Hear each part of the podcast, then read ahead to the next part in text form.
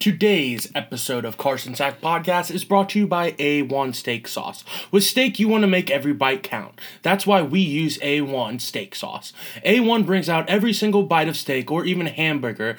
Mmm, mmm, delicious. For me, there's only one steak sauce A1 because A1 has all the taste that makes every bite count. This week's episode is also brought to you by Dairy Queen Blizzards, the famous flippable, often imitated, never duplicated Dairy Queen Blizzard. There's absolutely nothing like it, unless unless there's two.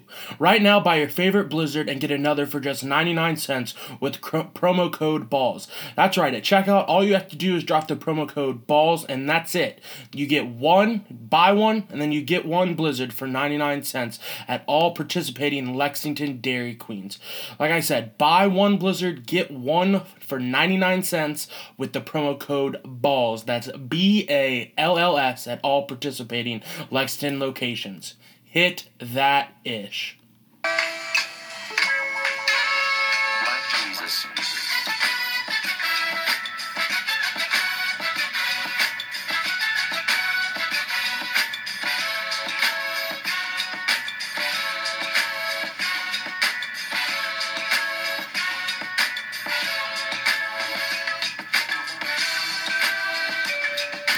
Hello, boys and girls, and welcome to the 20th episode of Carson Sack Podcast, where we talk balls. One more week till this podcast is slugging beers and shooting down Vegas bombs at the bars, but that's in another week, and we'll get to that then.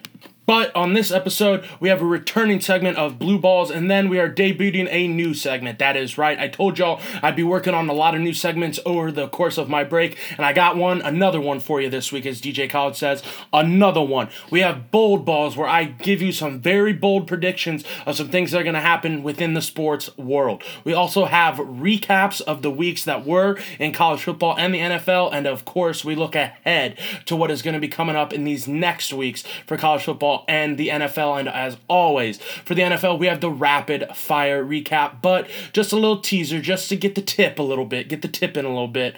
That's going to be coming on in the show a little bit later.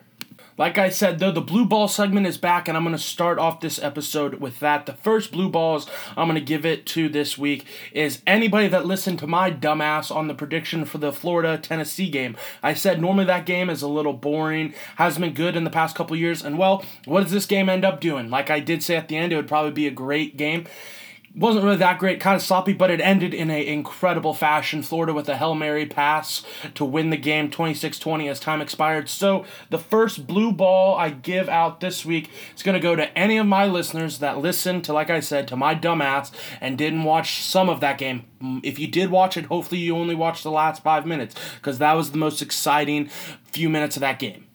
The next blue balls goes to LSU Tigers as they go to Starkville and Mississippi State. LSU 12th in the country, but they get throttled. Ed Orgeron couldn't do anything. Couldn't whip up some halftime speeches, couldn't whip up any gumbo for the boys to get the win there. They, like I said, they get throttled 37 to 7 by the Bulldogs of Mississippi State.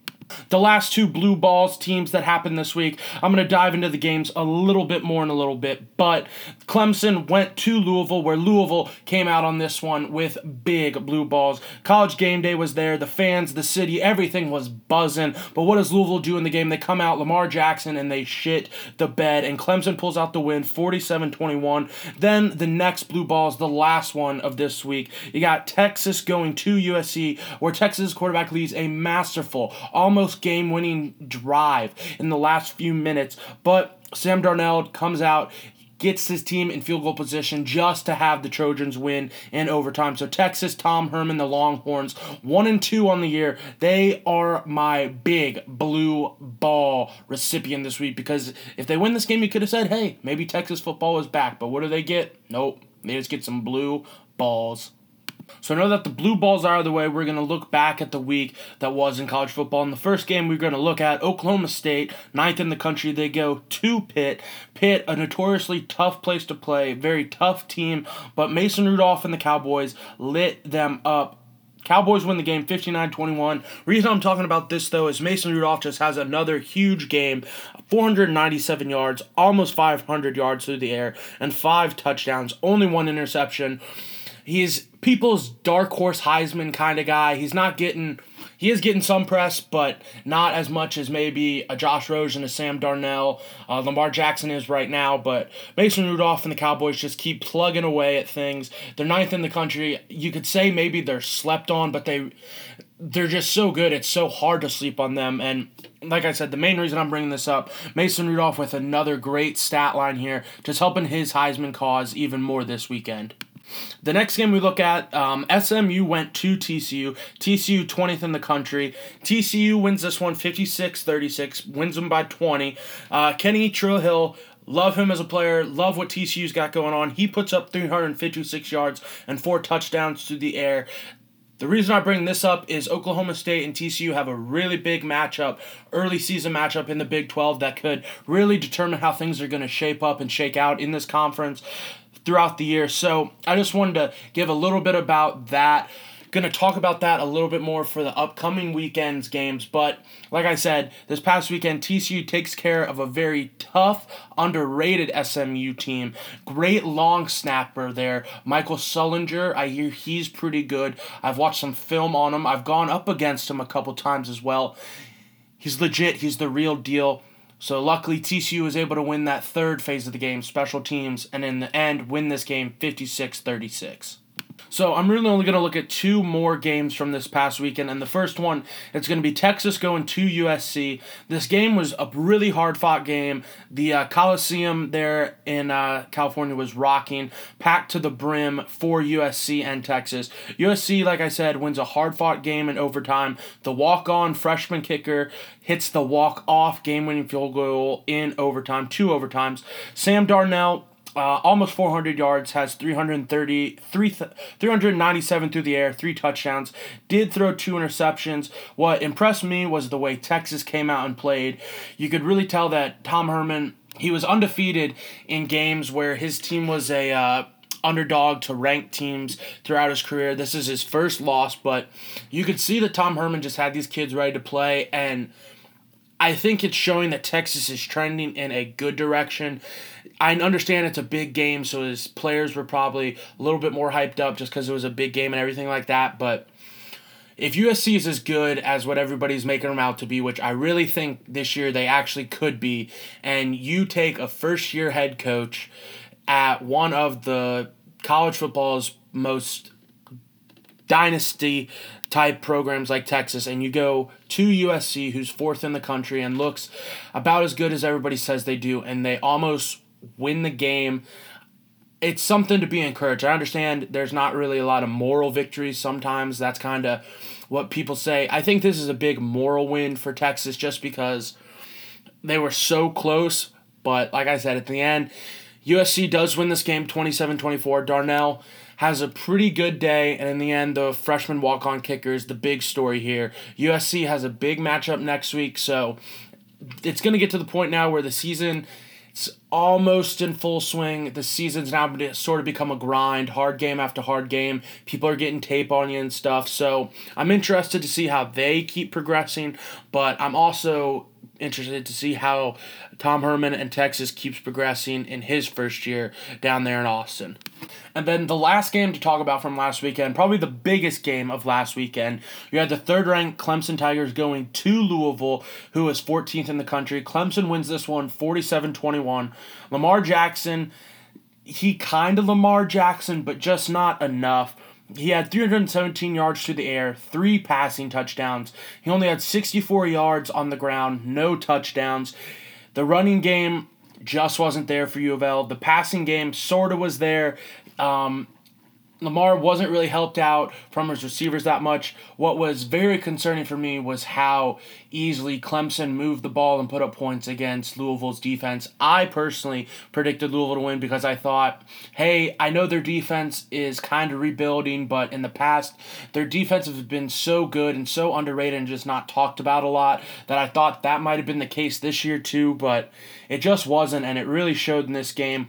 My other thing is Kelly Bryant played a great game, the quarterback for Clemson. He was responsible for three touchdowns, two through the air one through the air, my apologies, two on the ground. He put up 316 yards.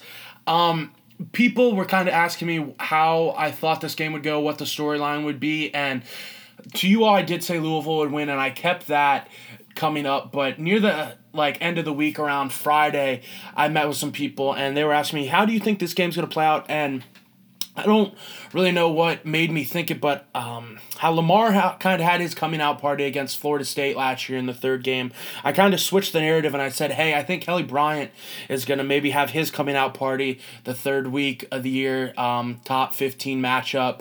But you, you could say he did maybe not statistically wise, but poise wise, um, getting his team in the right position to win, and even more than a game manager sense. I because to say he managed this game is ridiculous because he put up 316 yards and was accountable for three touchdowns.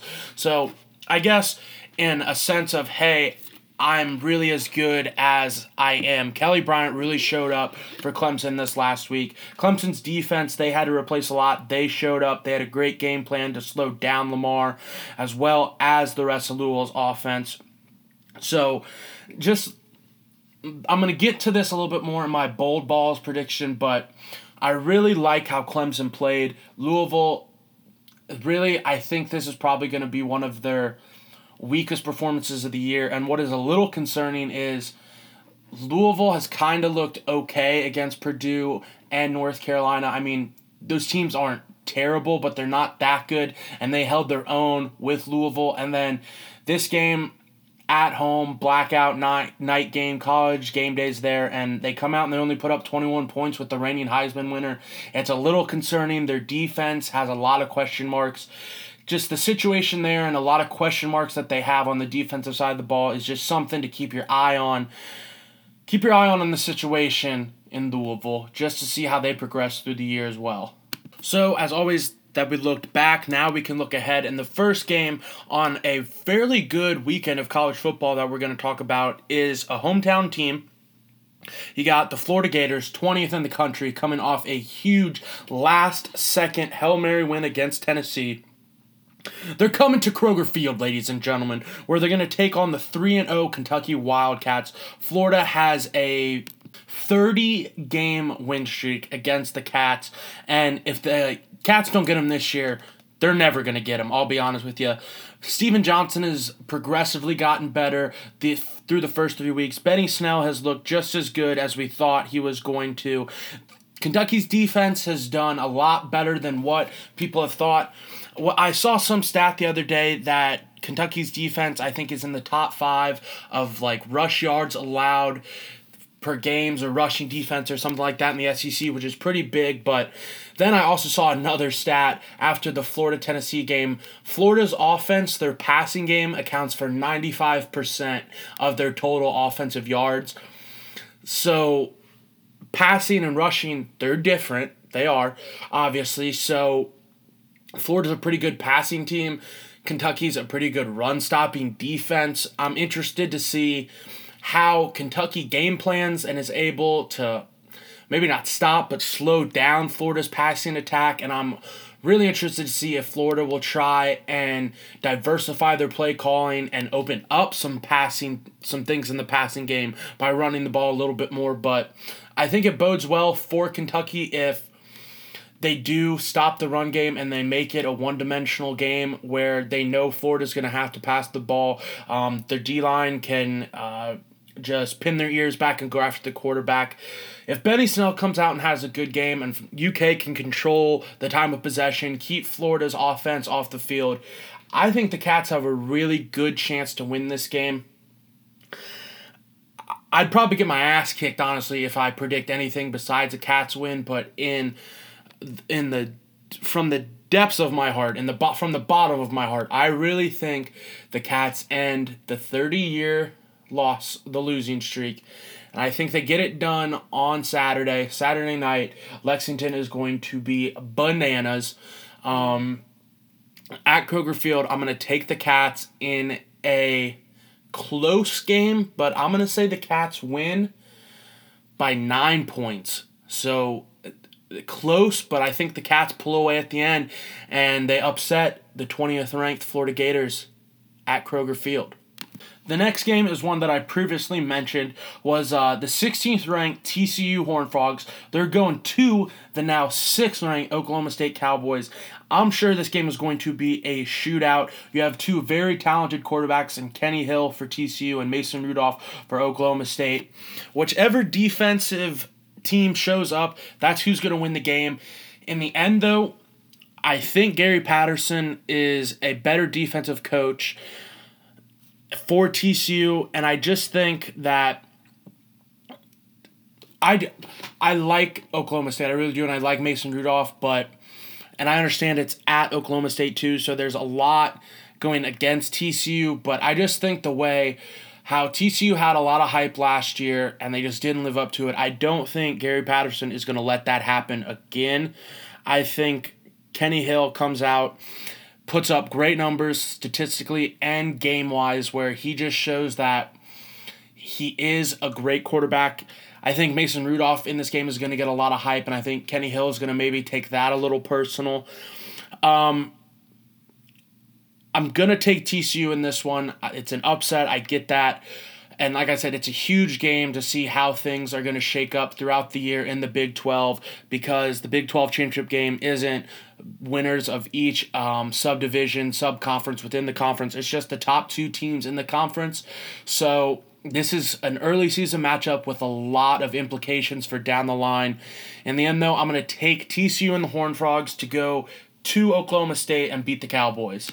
The next game we look at, we have the eighth ranked Michigan Wolverines. They're 3 0. They're going to Purdue. And the reason I just bring this up, it's my upset of the week. Purdue, uh, Jeff Brohm, new head coach. I like how their offense is performing. Michigan looked a little shaky last week against Air Force. They looked a little shaky their first two games as well. So it's at Purdue, a new offensive minded head coach for Purdue with Jeff Brohm.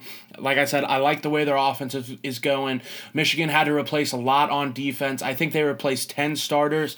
So I think this is probably the biggest game in Purdue football history in a while. So I'm going to take, it's a 4 o'clock game. So I'm going to take Purdue in this one as my upset over Michigan in a pretty high scoring game because Purdue's defense isn't that good either. And Harbaugh and Will Speight, they can put up points too on the offensive side of the ball for Michigan. But in the end, I think Purdue just proves to be a little too much firepower for the. Uh, very young and sort of inexperienced Michigan defense. So Purdue, the Boilermakers, with a pretty big upset in the Big Ten in the third week of college football. Moving on, we now go to a huge matchup in the SEC. We have the 17th ranked Mississippi State Bulldogs going to the 11th ranked Georgia Bulldogs. So, you know what we got there? We got a battle of the dogs. God, I hate myself sometimes. Um, in this one, though, I'm going to take Georgia, and the reason I take them is because I think the running game with Chubb is going to be the total difference maker. I think they're going to really just try and run the ball down Mississippi State's throats, and they're going to try and keep the dynamic Fitzgerald, Nick Fitzgerald for uh, Mississippi State, their quarterback, off the field as much as possible. And the way you do that is you control the time of possession. I say it a lot, but you control the time of possession. You keep the big playmakers for the other team off the field, and you got a good chance to win. And I think uh, Fromm for Georgia makes enough big plays plays, doesn't make enough mistakes for Georgia to come out on top in this one. And Georgia's defense is always going to be there. They just came off a uh, huge win the other week against Notre Dame, a one point victory where their defense showed up and really showed how good they were. So, in the end, I'm going to take Georgia in this battle of the dogs against Mississippi State in a huge, huge game in the SEC so early on in the year. Another big game in conference play this week. You got the number fourth ranked Penn State Nittany Lions going to the unranked 3 0 Iowa Hawkeyes. Iowa is an extremely tough place to play. Um, their quarterback, Nate Stanley, he's a little bit better than a game manager. He puts up, he has great numbers so far. He has 655 yards through the air, 10 touchdowns. He can sling the rock. Penn State's defense is so overlooked, though, that they don't get enough credit. But Iowa is an extremely difficult place to play. I like Penn State in this one. The only reason I bring it up is because I think it's going to be a lot better game than what people are thinking it's going to be. Iowa, I'll say it again, tough place to play. The Buckeyes have a game there later this year, and I am extremely concerned about that.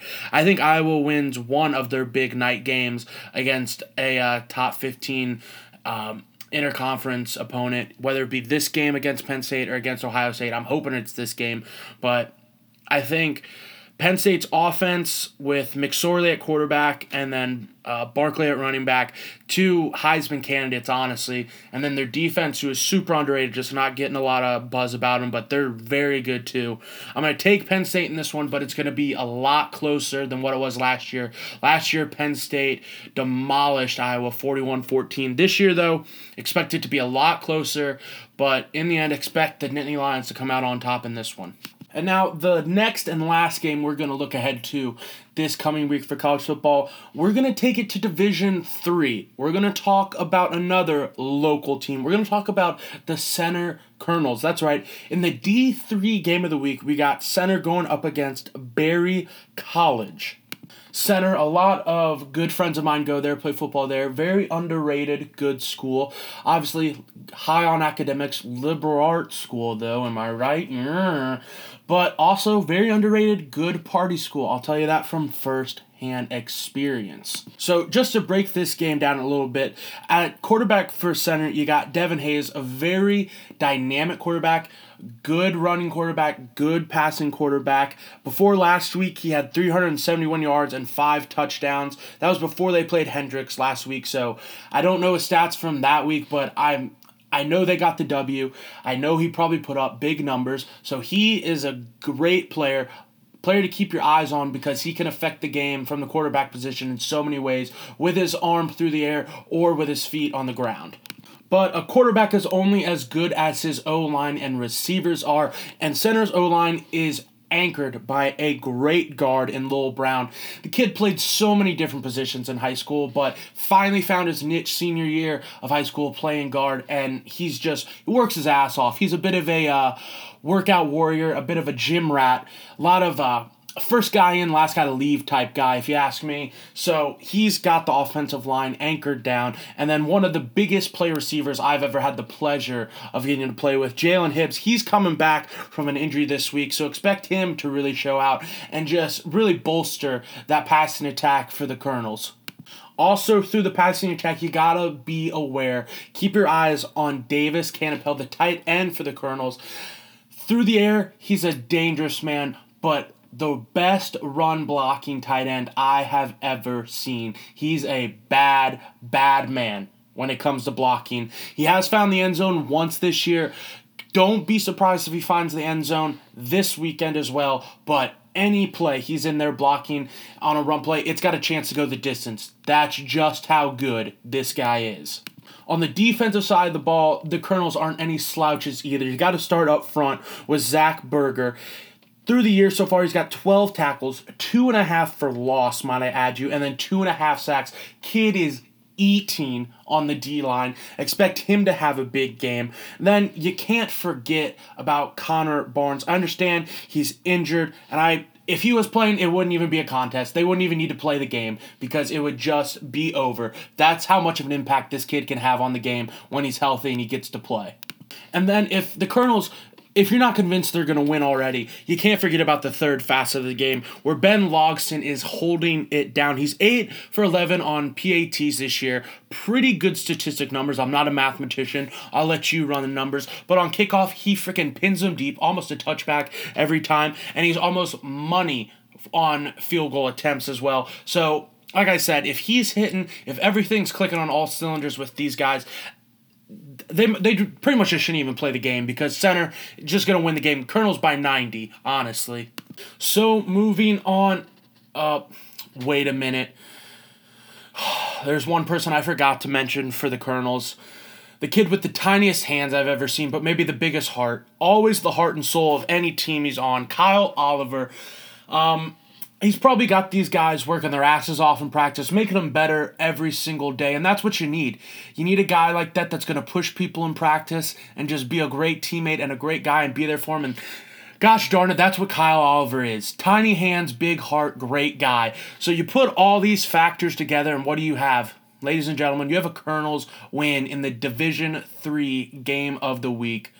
Let's go Centre. Colonels by 90. Boys, I'll see you all in Danville Hill sooner than later. So now that college is all wrapped up, let's move on to the NFL and let's get it started with a little rapid fire recap.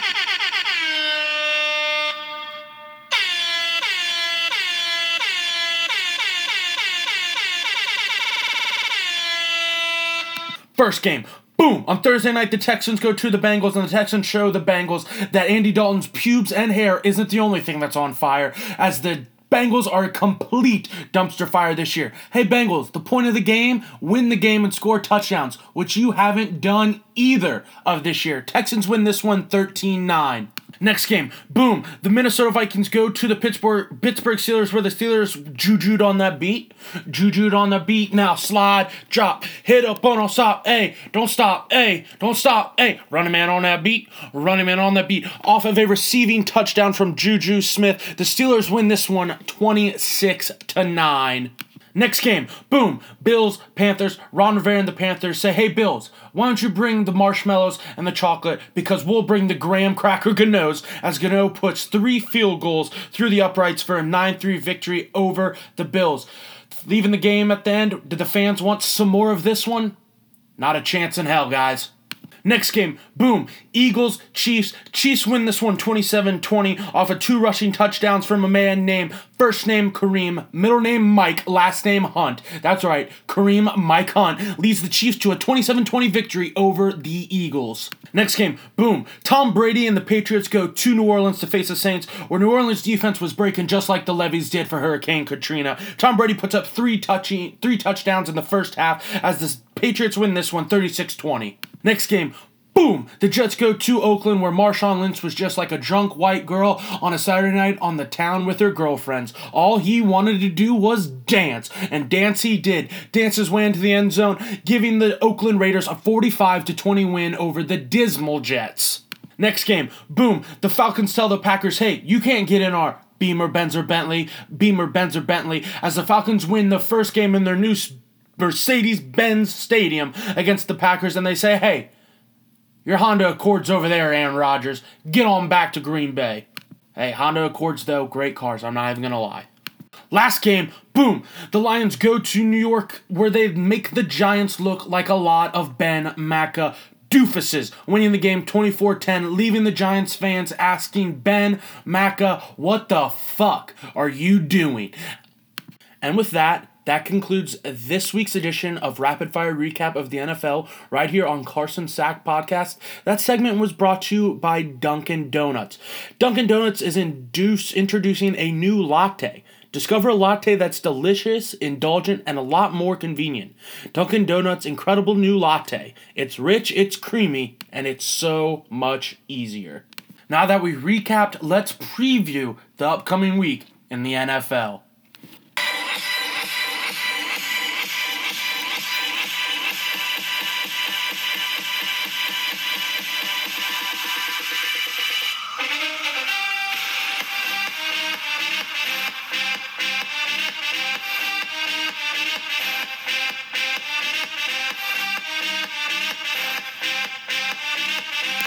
First game we got to look at battle of two awful teams.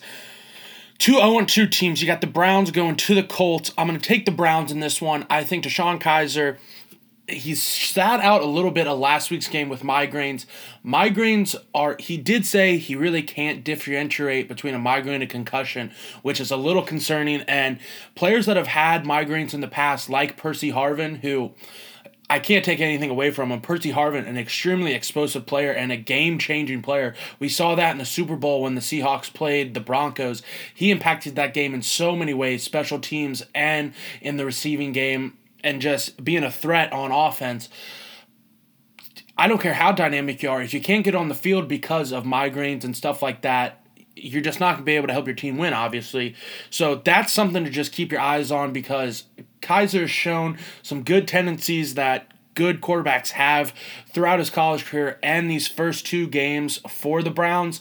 But it's just something to keep your eyes on. A little bit of a red flag for Browns fans. Also, another little tidbit thing I'm hearing from Cleveland. Okay. My sources, I'm not going to name drop. Adam Schefter.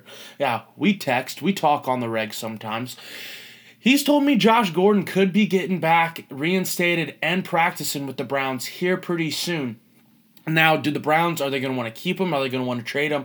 He's caused them a lot of headaches here in the past couple years. I think you keep him, especially with your number one receiver and Corey Coleman just breaking his hand. He's going to be out for a while, so if he does get reinstated, hell, bring him on. You're the Browns. What do you have to lose? So what? He might not perform a little bit, but when he did perform, Josh Gordon was one of the best receivers in the NFL. On the other side of the ball, Jacoby Brissett did a little bit better than Scott Tolzien did for the Colts in Week One the Colts just don't have enough pieces anywhere on that team. The receivers are all right. Their running back needs a wheelchair or a walker half the time. Their defense is fucking awful. Andrew Luck, the Colts are wasting Andrew Luck's prime, and I hate to say that. You inherit such a good quarterback. You go from Peyton Manning to Andrew Luck, who I'm not putting Andrew Luck on Peyton Manning's level, but two great quarterbacks. And right now you're wasting Andrew Luck's prime, Colts. Get your head out of your asses. Fix that. It's not going to start this week because the Browns are going to win this one. But like I said, head out of your asses, Colts organization. Head out of your ass, Jim Irsay. Put down the bottle a little bit. Get it together, but just not this week. Browns win this one. The next game to take a gander at is in the NFC South. You got the Saints going to the Panthers. Saints 0 2 on the year. Panthers haven't looked very impressive either this year. Granted, they are 2 0, but Cam Newton and that offense just isn't clicking. Cam Newton just isn't the same player he was two years ago when he won the MVP and took them to a one win, a one loss season and to the Super Bowl where they lost. He's just not the same player. I you could say injuries. I just don't really know why it really is that way. Honestly, in this game, I'm going to take the Saints. I think they get their first win of the year. I think Drew Brees puts up a lot of big numbers against a very good Panthers defense, which has really limited. I guess that's why you could say they're 2 and 0, is because their defense has showed up so well the first two weeks. But I think Drew Brees comes out. I feel so bad for Drew Brees. If he, if the Saints had an an okay defense. They could make the playoffs every year just because he is so good and can make his receivers and other teammates around him so much better. Kind of like Tom Brady does, but they their defense is just so awful. So this game's either gonna go one of two ways. Either the Panthers offense starts clicking and then you question, hey, is it the Panthers offense or is the Saints defense or uh, Drew Brees comes out and cracks the Panthers code of defense, and uh, I think that's what's going to happen. I think the Saints are going to win this one in a pretty high scoring game. The next game to look at, which I think could be a NFC playoff preview, is the Falcons going to the Lions. The Falcons looked a little sluggish in week one. Week two, they come out and get a big win on Sunday Night Football against Aaron Rodgers and the Packers in Atlanta. The Lions big win against the Giants on Monday night last week. I like the Lions in this one. I think Matthew Stafford, he he's not underrated, and I think he's a little overrated at the same time. But I think this year, last year without Calvin Johnson, he showed, hey, I don't need a freaking athletic superior freak to be good. I can put up good numbers. I can win us games. I can get us to the playoffs. I think that keeps going. The more the Lions are able to run the ball with Ameer Abdullah, the better they're going to get. Their defense is pretty good. Not a lot of people talk about them. Matthew Stafford is pretty good himself. Golden Tate on the edge receiving, he's very good. I like the Lions in this one, and I think Matthew Stafford is going to have a big game. And like I said, both these teams, they're not going anywhere in the NFC.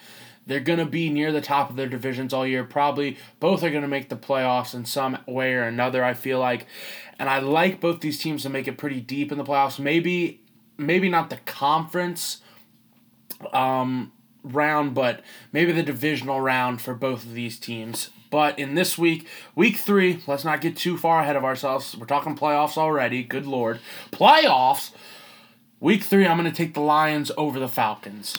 The next game, another NFC matchup. You got the Buccaneers going to the Vikings. Vikings losing against the Steelers last weekend. Buccaneers playing in their first game, getting a big W. Um, Buccaneers without running back Doug Martin again for the first three games. What is a bit concerning for the Vikings for the foreseeable future, I guess, Mike Zimmer hasn't really come out and given a real timetable on his return, is the injury with Sam Bradford Case Keenum is their backup. He's not he's not an incompetent quarterback, but he's he's not a winning NFL quarterback. I'm not going to say he's not an NFL quarterback because he's gotten a lot of opportunities at a lot of different places in his career and he's done okay. I think the best quarterback on the roster is still Teddy Bridgewater, but his ACL injury, he's still coming back from that. If he can come along and play with Bradford's absence and plays well enough, that could create a quarterback controversy, which that's the last thing they need in Minnesota. They got a good young team. They got Diggs out at receiver. They got Dalvin Cook at running back, who has proved to be a great young running back so far through two games. Their defense is one of the best in the NFL. The last thing they need right now is a quarterback controversy. But if Bridgewater can come back and play good enough to challenge Bradford for the starting role, that could be a developing storyline right there if Bradford can come back pretty soon, I like the Vikings a lot. But in this game, Mike Evans, Jameis Winston, Jacquizz Rodgers, and uh, their defense, nothing to sleep on. I'll tell you that. Gerald McCoy up front is a monster. I'm going to take the Buccaneers in this one. If Bradford or Bridgewater were playing a quarterback for the Vikings, I'd probably take the Vikings, but Case Keenum just just doesn't do it for me at all at all. So I'm going to take the Buccaneers in this one over the Vikings. Let's just keep it going. Another NFC matchup. You got the Giants going to the Eagles. Eagles 1 and 1, Giants 0 and 2. Ben McAdoo throwing Eli Manning under the bus after their last game on Monday night against the Lions. I'm going to take the Giants in this one. I think it's just about time that the Giants just start getting their shit together putting things together. They're a better team than what they've shown these first two weeks. Their O line has been questionable. Their run game has been non-existent. I understand those things aren't going to be fixed. They're not. They can't do a total 180 in a week. I get that, but the team has too much talent for them to just keep losing games as badly as they are and keep performing as badly as they are. The Eagles running back situation is something that is a little concerning with Wentz in their pass game with Alshon Jeffery and Nelson Agholor. That's still there. That's always going to be there. Zach Ertz, everything like that. Their defense is very good too. But their run game concerns me a little bit because if they can figure that out, this team, the Eagles, they're pretty dangerous. And I know you're like, Carson, well, the Giants don't have a running game either. I get that, but I think their offense is a little bit more explosive than the Eagles is right now. So I think the other aspects of the offense, the passing game, Eli Manning with all his weapons, Sterling Shepard, Odell, and Brandon Marshall. Brandon Marshall somebody sent a search party, an Amber Alert for that man because he has been non existent in the passing game for the Giants at all. A bright spot for them has been the rookie out of Ole Miss, the tight end, Evan Engram. He's a little bit more than a tight end. He's kind of got a wide receiver body that they kind of line him up in the slot or have him come off the line and run routes from there. He's a matchup problem for anybody. Too big for a uh, secondary guy, too fast for a linebacker he's been a really big bright spot, and not a lot of people have talked about him. Eli Manning has looked for him as a security blanket. He's about one of the only guys that Eli has been able to pass the ball to with regularity and consistency. So I think he'll find the end zone maybe twice. I think Odell will find the end zone once, and maybe Brandon Marshall will catch four balls this game. At least maybe get targeted five or six times. Maybe have over 50 yards receiving. But in this one, I like the Giants over the Eagles. And now finally, we have an interdivision matchup. We have the Seahawks going to the Titans. Seahawks, still a lot of questions for me. They barely beat an awful team last week in San Francisco. Those games are always close. I don't understand why. I guess because they're in the same division within their conferences. I, I just don't understand. The Seahawks, their run game, they have so many question marks I get you lose a player like Marshawn Lynch two years ago. You, you can't expect to have some guy step right in and be able to replace, but they have so many question marks with Carson at running back, with Rawls at running back, with uh, Samaje Ryan at running back, with Eddie Lacy, who wasn't even suited up, who they traded for this last off season. It's just a lot of question marks. Their O line is just god awful. Russell Wilson can't keep turning chicken shit into chicken salad with the O line giving him so little time and having to scramble and everything like that. He's got he's their their offense can make big plays. Doug Baldwin, Tyler Lockett, Jimmy Graham, they have the weapons. Russell Wilson, great quarterback. They have the weapons, but their O line just isn't there and it's super concerning. Of course, their defense is always going to be good, keep them in games, and because of their ability to explode at any moment, their offense is going to be dangerous and be able to keep them in games too when they're clicking. The Titans' defense, though, Casey in the middle is one of the most underrated defensive linemen within the past 10 years. I feel like he dominates the trenches. His push every play against the guards or the center, depending on where he's lined up, is all you can just see it. Just look, watch for it a couple times this game if you watch this game, and you'll just notice it. Marcus Mariota, he's coming into his own in his third year. Their running game with DeMarco Murray and Derrick Henry, they're figuring out how to use that a little bit better and manage their reps and carries and touches. Eric Decker and the rest of the receiving corps is stepping up for Marcus Mariota. Delanie Walker, the ever consistent fountain of youth, Delanie Walker at tight end for them is stepping up big. I like the Titans big in this one. Um, Tennessee's favored by two and a half. Again, I'm not a betting podcast at all, but I like them to cover that by a lot. I think Tennessee wins this game easily against the Seahawks. And then the last game to look at for this weekend of NFL games, you got the Raiders going to the Redskins on Sunday night. Raiders 2 0, Redskins 1 1. Raiders really showing that they're a pretty complete team. I think the AFC West is probably the best division in all of football. You got Raiders, Chiefs, Broncos, and the Chargers.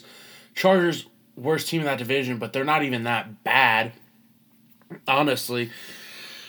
Redskins, they've been up and down all year. If they can find a running game um, with Rob Kelley, just if they can find consistency with that, and Kirk Cousins, who has shown he can be a very good quarterback, can get on the same page with uh, Jamison Crowder, Terrell Pryor.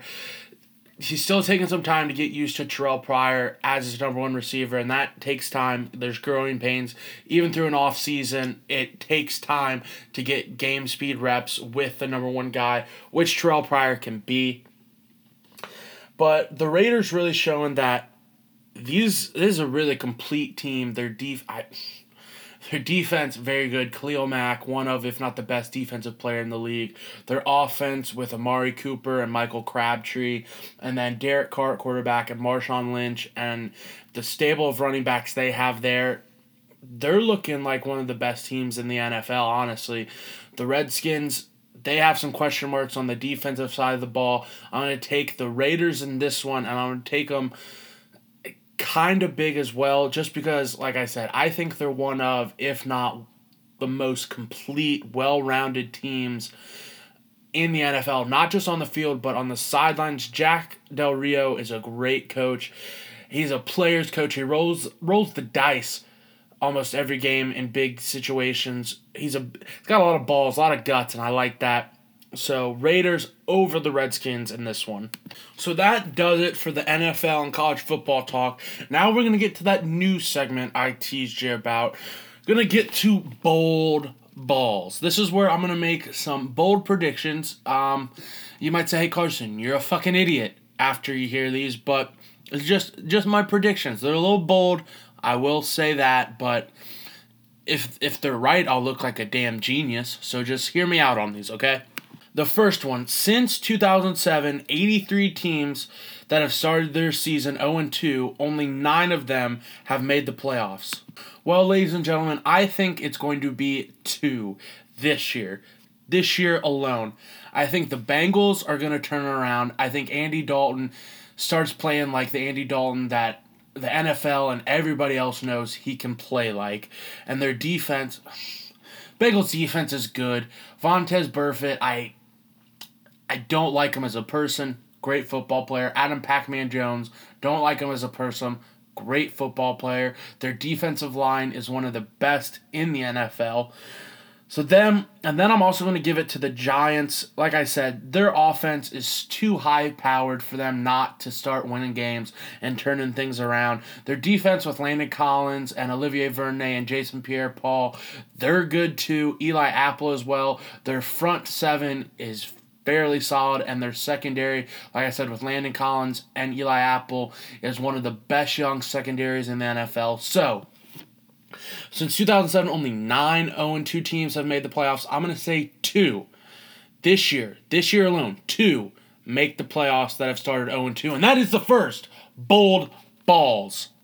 And then my second bold balls is people are really riding high on Clemson right now. They're saying, hey, they're going to win the ACC. They're going to probably be in the college football playoff. They have a really good chance of winning the college football playoff and winning the national championship. Well, I'm here to say, uh uh-uh, uh, not going to happen. I'm going to go out on a limb and say that Clemson doesn't even win the ACC. If you look at their schedule, yeah, they got Boston College this week, but then they got a primetime matchup next week against Virginia Tech at Virginia Tech that I'm going to take the Hokies in. And then you look at their schedule, yeah, after that, Wake Forest, Syracuse, Georgia Tech, but another sneaky little game, NC State. Clemson at NC State on November 4th.